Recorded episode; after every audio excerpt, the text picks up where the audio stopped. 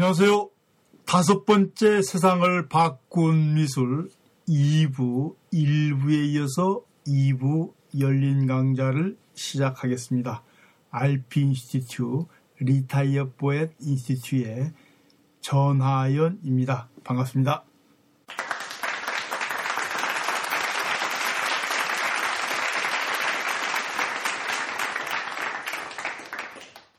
이 세상에서 가장 delicate하고 가장 또 합리적이고 가장 실질적이고 가장 이성적인 사람들 이 Flemish를 이 Flemish의 미술 얀 반 에이크의 아르놀피니의 웨딩 혹은 약혼식이라는 그림을 가지고 여러분들과 함께 이야기를 하고 있습니다.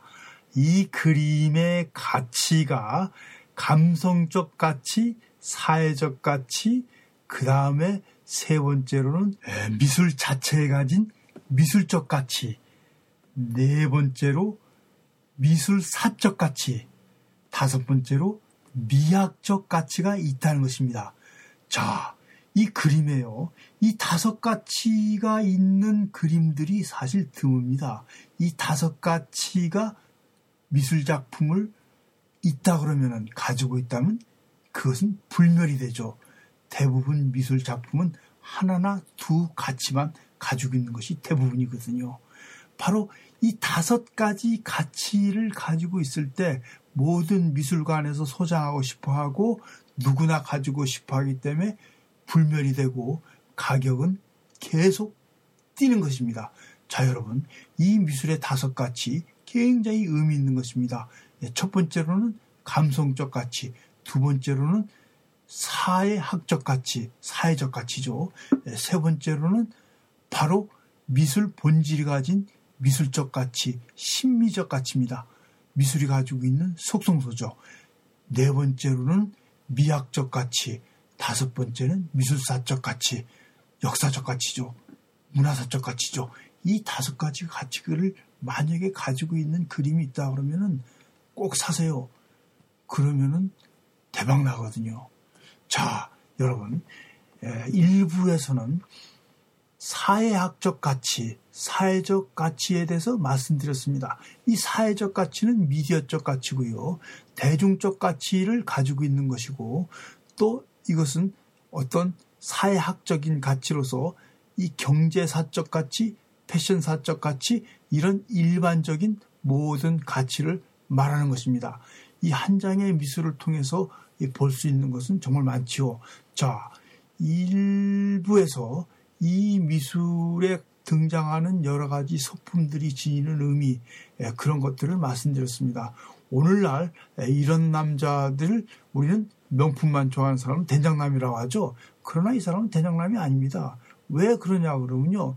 이 사람이 가지고 있는 소득에 걸맞는 이 사람이 가지고 있는 돈을 가지고 자기의 신분을 그대로 표출했기 때문에 된장남이 아니죠. 이 신분 명품을 사서 자기가 가지고 있는 신분 이상의 것을 보여주려고 할 때, 연출하려고 할 때, 그럴 때 우리가 사실은 된장남, 된장녀 그러지만은 이 사람은 자기가 가지고 있는 걸맞은 중산층의 그런 위치를 사실은 드러내기 위해서 이 그림을 사용한 것입니다. 자, 세 번째로요, 이 그림이 가지고 있는 예, 미술 사적 가치, 심미적 가치가 있죠. 사실 이 그림에 주목한 평론가들이 많습니다. 여러분들이 잘 아시는 이 곰부리찌 같은 사람도 이 그림이 가지고 있는 여러 가지 사적인 가치에 대해서 높이 평가를 했죠.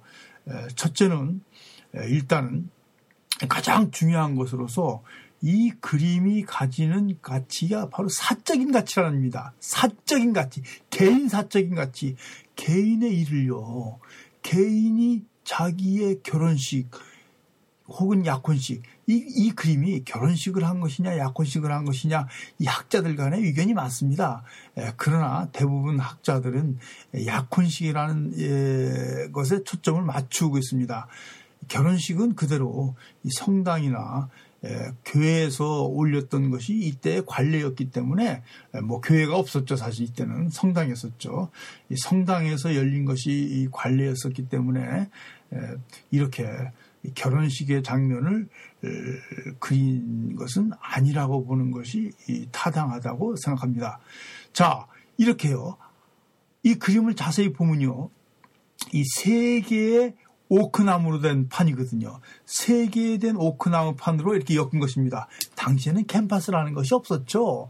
천이라는 것이 없었어요. 이 오크나무나 이 또 다른 여러 가지 나무, 이 나무 중에서 오크나무는 최고죠. 이 서양에서는 이 참나무가 이 신뢰와 신용을 상, 상징합니다. 그만큼 단단한 것이죠. 자, 그 단단하다는 의미에서 이렇게 이제 의미를 붙였는데 이 오크나무 세 조각을 가지고 화판을 만들었거든요. 그래서 이 당시에 이 마스터 이 그림을 그리는 이 길드에 속해 있는 화가들은요 자기 조수들을 데리고 한 사람은 합판만 만들었습니다. 오크나무를 잘 이 건조를 해가지고요. 이 그늘에 6개월에서 1년 동안 말려서 틀어지, 틀어지지 않게요. 그렇게 잘 말리고 건조한 다음에 이 세 개의 판을 붙입니다. 이 붙일 때는 물론 뒷판을 사용하죠. 이 뒷판에다가 이제 그 다시 또 오크나무를 또 뒷판용으로도 붙이거든요. 붙인 다음에 왜 그러냐면 희지 않게 하기 위해서 또 고정되게 하기 위해서 또 다시 또 한 겹을 붙입니다. 대부분 이 오크나무 화판은요 세 층으로 구성되어 있거든요. 액자까지 하면 네 층이죠. 그 이렇게 구성되어 있기 때문에 당연히 이 판값이 비싸죠.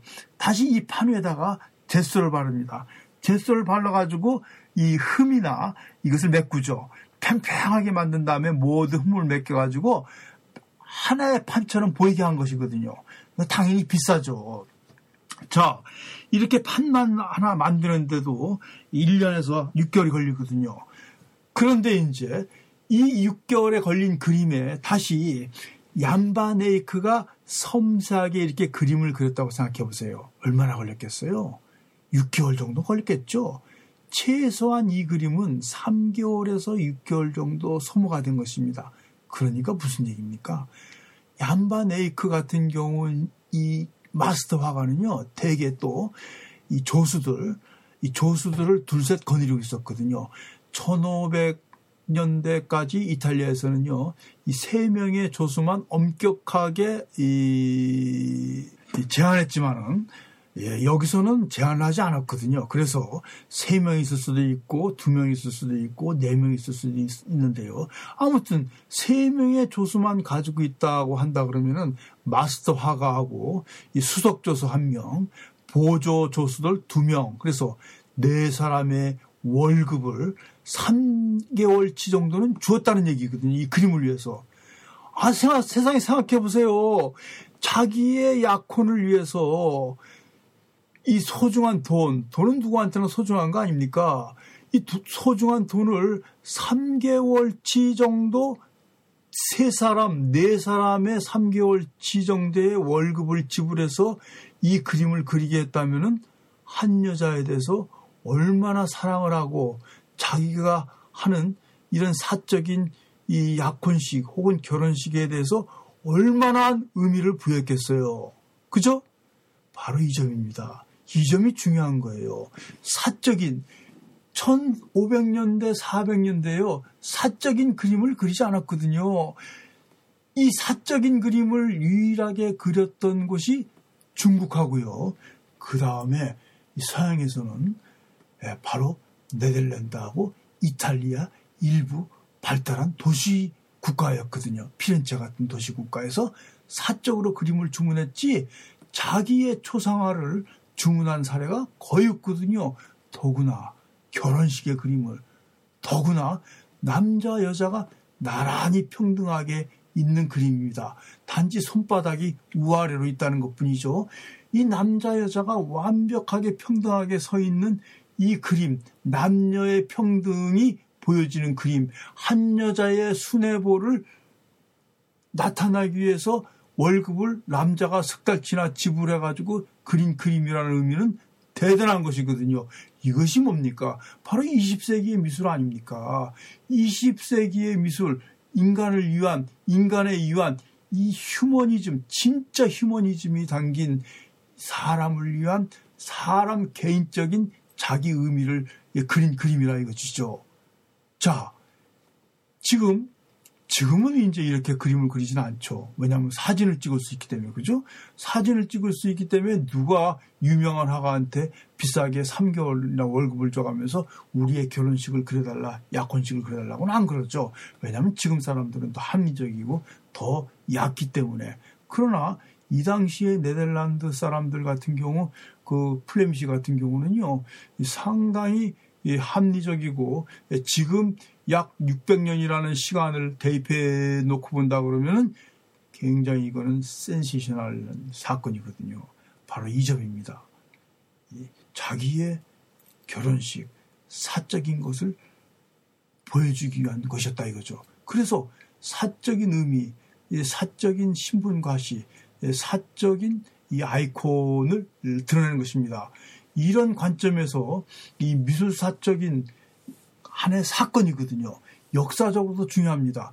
자, 미술사적으로 곰브리찌가 이 작품의 중요성을 또 언급했지만은 이 도상학의 선구자 이 파노프스키 이 파노프스키 같은 경우 이 서울대 신중영 교수가 바로 이 파노프스키의 도상학을 근거로 해가지고 디러를 연구해서 이 박사학위를 받고 서울대 미술사학과에서 강의를 하고 있습니다.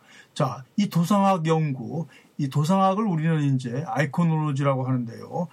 하나의 이 그, 이 그림이 가지는 그림 안에 그려진 이 상징성. 예를 들어서 이 샹드리아의 촛불 같은 경우 하나만 유일하게 촛불이 달려있는 것은 신의 눈이라는 상징. 뭐, 이제 개는 뭐 충성을 상징하고 있다라는 거. 수많은 이 그림 속에 표현됐던 상징, 아들을 잘나게 해달라는 그 마가레트 그 상, 그 침대 모서리에 있는 그 상이라든가 여러 가지 그 아이콘이 바로 이제 이 아이콘을 가지고서 이것이 어떤 의미다, 어떤 의미다를 연구하는 것이 도상학입니다. 그래서 이 미술은 이 도상학적으로도 상당히 유용한 연구 가치가 있는 그림이거든요. 그래서 이 도상학을 설, 설립한 자, 19세기 말서부터 20세기 초에 도상학이 이제 설립이 되는데요. 과거의 그림을 연구하기 위해서 이 아이코놀로지가 이제 성립이 되고 이 그 그림을 보고서 이 도상학의 선구자, 도상학의 설립자 파노프스키는 이 그림을 바탕으로 도상학을 전개하고 도상학의 사례를 논문으로서 설명하고 있습니다. 그러니까 굉장히 학술적으로도 가치가 있는 중요한 그림이죠. 바로 이 도상학을 가지고서 이 내셔널 갤러리의 가이드들은 이것은 어떻고 저것은 어떻고 저것은 어떻다고 설명을 하고 있습니다. 개는 충성을 상징하고 남녀의 손은 무엇을 상징하고 신발은 무엇을 상징하고 그러나 이 사실 이 도상학적인 의미는 아무런 의미가 없습니다. 이거는요, 예, 그림이 가지고 있는 하나의 속성으로 그 시대의 도상학적인 의미를 얘기해 주는 거지만은 지금의 아이코놀로지로서는 예, 그것을 안 보거든요. 바로 새로운 도상, 이 새로운 도상이라는 것이 뭡니까? 한 남자가 한 여자를 향한 수뇌보로 3개월치 월급을 이상을 주고서 이 그림을 그리게 했다라는 의미성이죠. 바로 이 상징성입니다. 새로운 상징성. 자, 이것이 중요한 가치이고 또 미술사 쪽으로서 아까 말씀드린 것처럼 바로 도상학적인 가치, 그 다음에 또 미술사가 발달한 인간적인 인간을 위한 미술사로 전개된 그러니까 미술이라는 것이 과거에는 권력의 도구였지 않습니까? 이 권력자들이 자기의 권력을 가시하기 위해서 이 프로파간다로 미술을 사용했잖아요. 아시리아 미술에서 나타나고 또 불로 영성을 위한 그 이집트 미술에서 나타나고 하나의 욕망을 위해서 미술은 봉사해왔고 이 욕망이 어떤 이 여러 사람들의 미술 욕망이 아니라 그 권력자 안 그러면 신의 도구로서 종교의 도구로서 미술이 이용돼 왔거든요. 그런데 600여 년 전에 모든 미술이 종교의 도구, 권력자의 도구로 미술이 사용됐을 때 바로 이 미술은 뭡니까? 한 개인의 역사, 한 개인의 사생활, 한 개인의 감정, 한 개인의 욕망을 드러낸 거잖아요. 바로 이것이 뭡니까? 20세기의 미술이지 않습니까? 구태의연한 모습으로 보여주고 있지만은 바로 후기 구조주의의 그런 속성을 이 미술이 그대로 드러내고 있는 거거든요. 그래서 이 아르놀로피의 미술이 의미가 있다는 것입니다. 또 있죠. 이 미술이 가지는 가치는 하나의 미디어의 혁명을 일으킨 것입니다. 미디어의 혁명. 여러분, 이 물질은요, 사람을 바꿉니다. 지금은 물질이 물신주의라고 해서 오히려 사람을 위협하고 사람을 다스리고 있다라고 물신주의라는 이름을 붙이고 있죠. 자, 그러나 이 물질이 사람을 바꾼다고 옛날엔 생각 안 했거든요. 신이 오직 바꾸고 인간이란 신이 주어진 운명에 의해서 어쩔 수 없이 움직인다고 생각했지, 생각했었죠. 그런데요, 이 물질이 세상을 바꾼다라는 이 근거를 이 미술은 또 보여주고 있습니다. 무엇으로요? 미디어의 혁명이거든요. 바로 이 오일 칼라를 최대한 잘 활용해서 보여준 이 그림이거든요. 사실 그동안 미술사에서 얀바네이크가 오일 칼라의 발명이라고 발명자라고 알려졌지만은 에, 그보다 먼저 사용했던 사례가 있다는 것이 밝혀지고 나서 이제는 오일 칼라의 발명이라고 에, 하진 않습니다. 오일 칼라의 발명 무슨 얘기냐 그러면요 유화물감의 발명입니다. 이 당시까지는요 일반 화가들이 유화물감을 사용하지 않고 템페라를 썼거든요. 템페라. 근데 사실은요 템페라나 이 유화 물감이나 이 수채화 물감이나 똑같습니다. 똑같은 원료로 사용합니다. 단지 똑같은 물감, 물감의 원료에다가 가루죠. 그죠? 이 가루에다가 계란을 섞어서 쓰면은 그것이 뭡니까?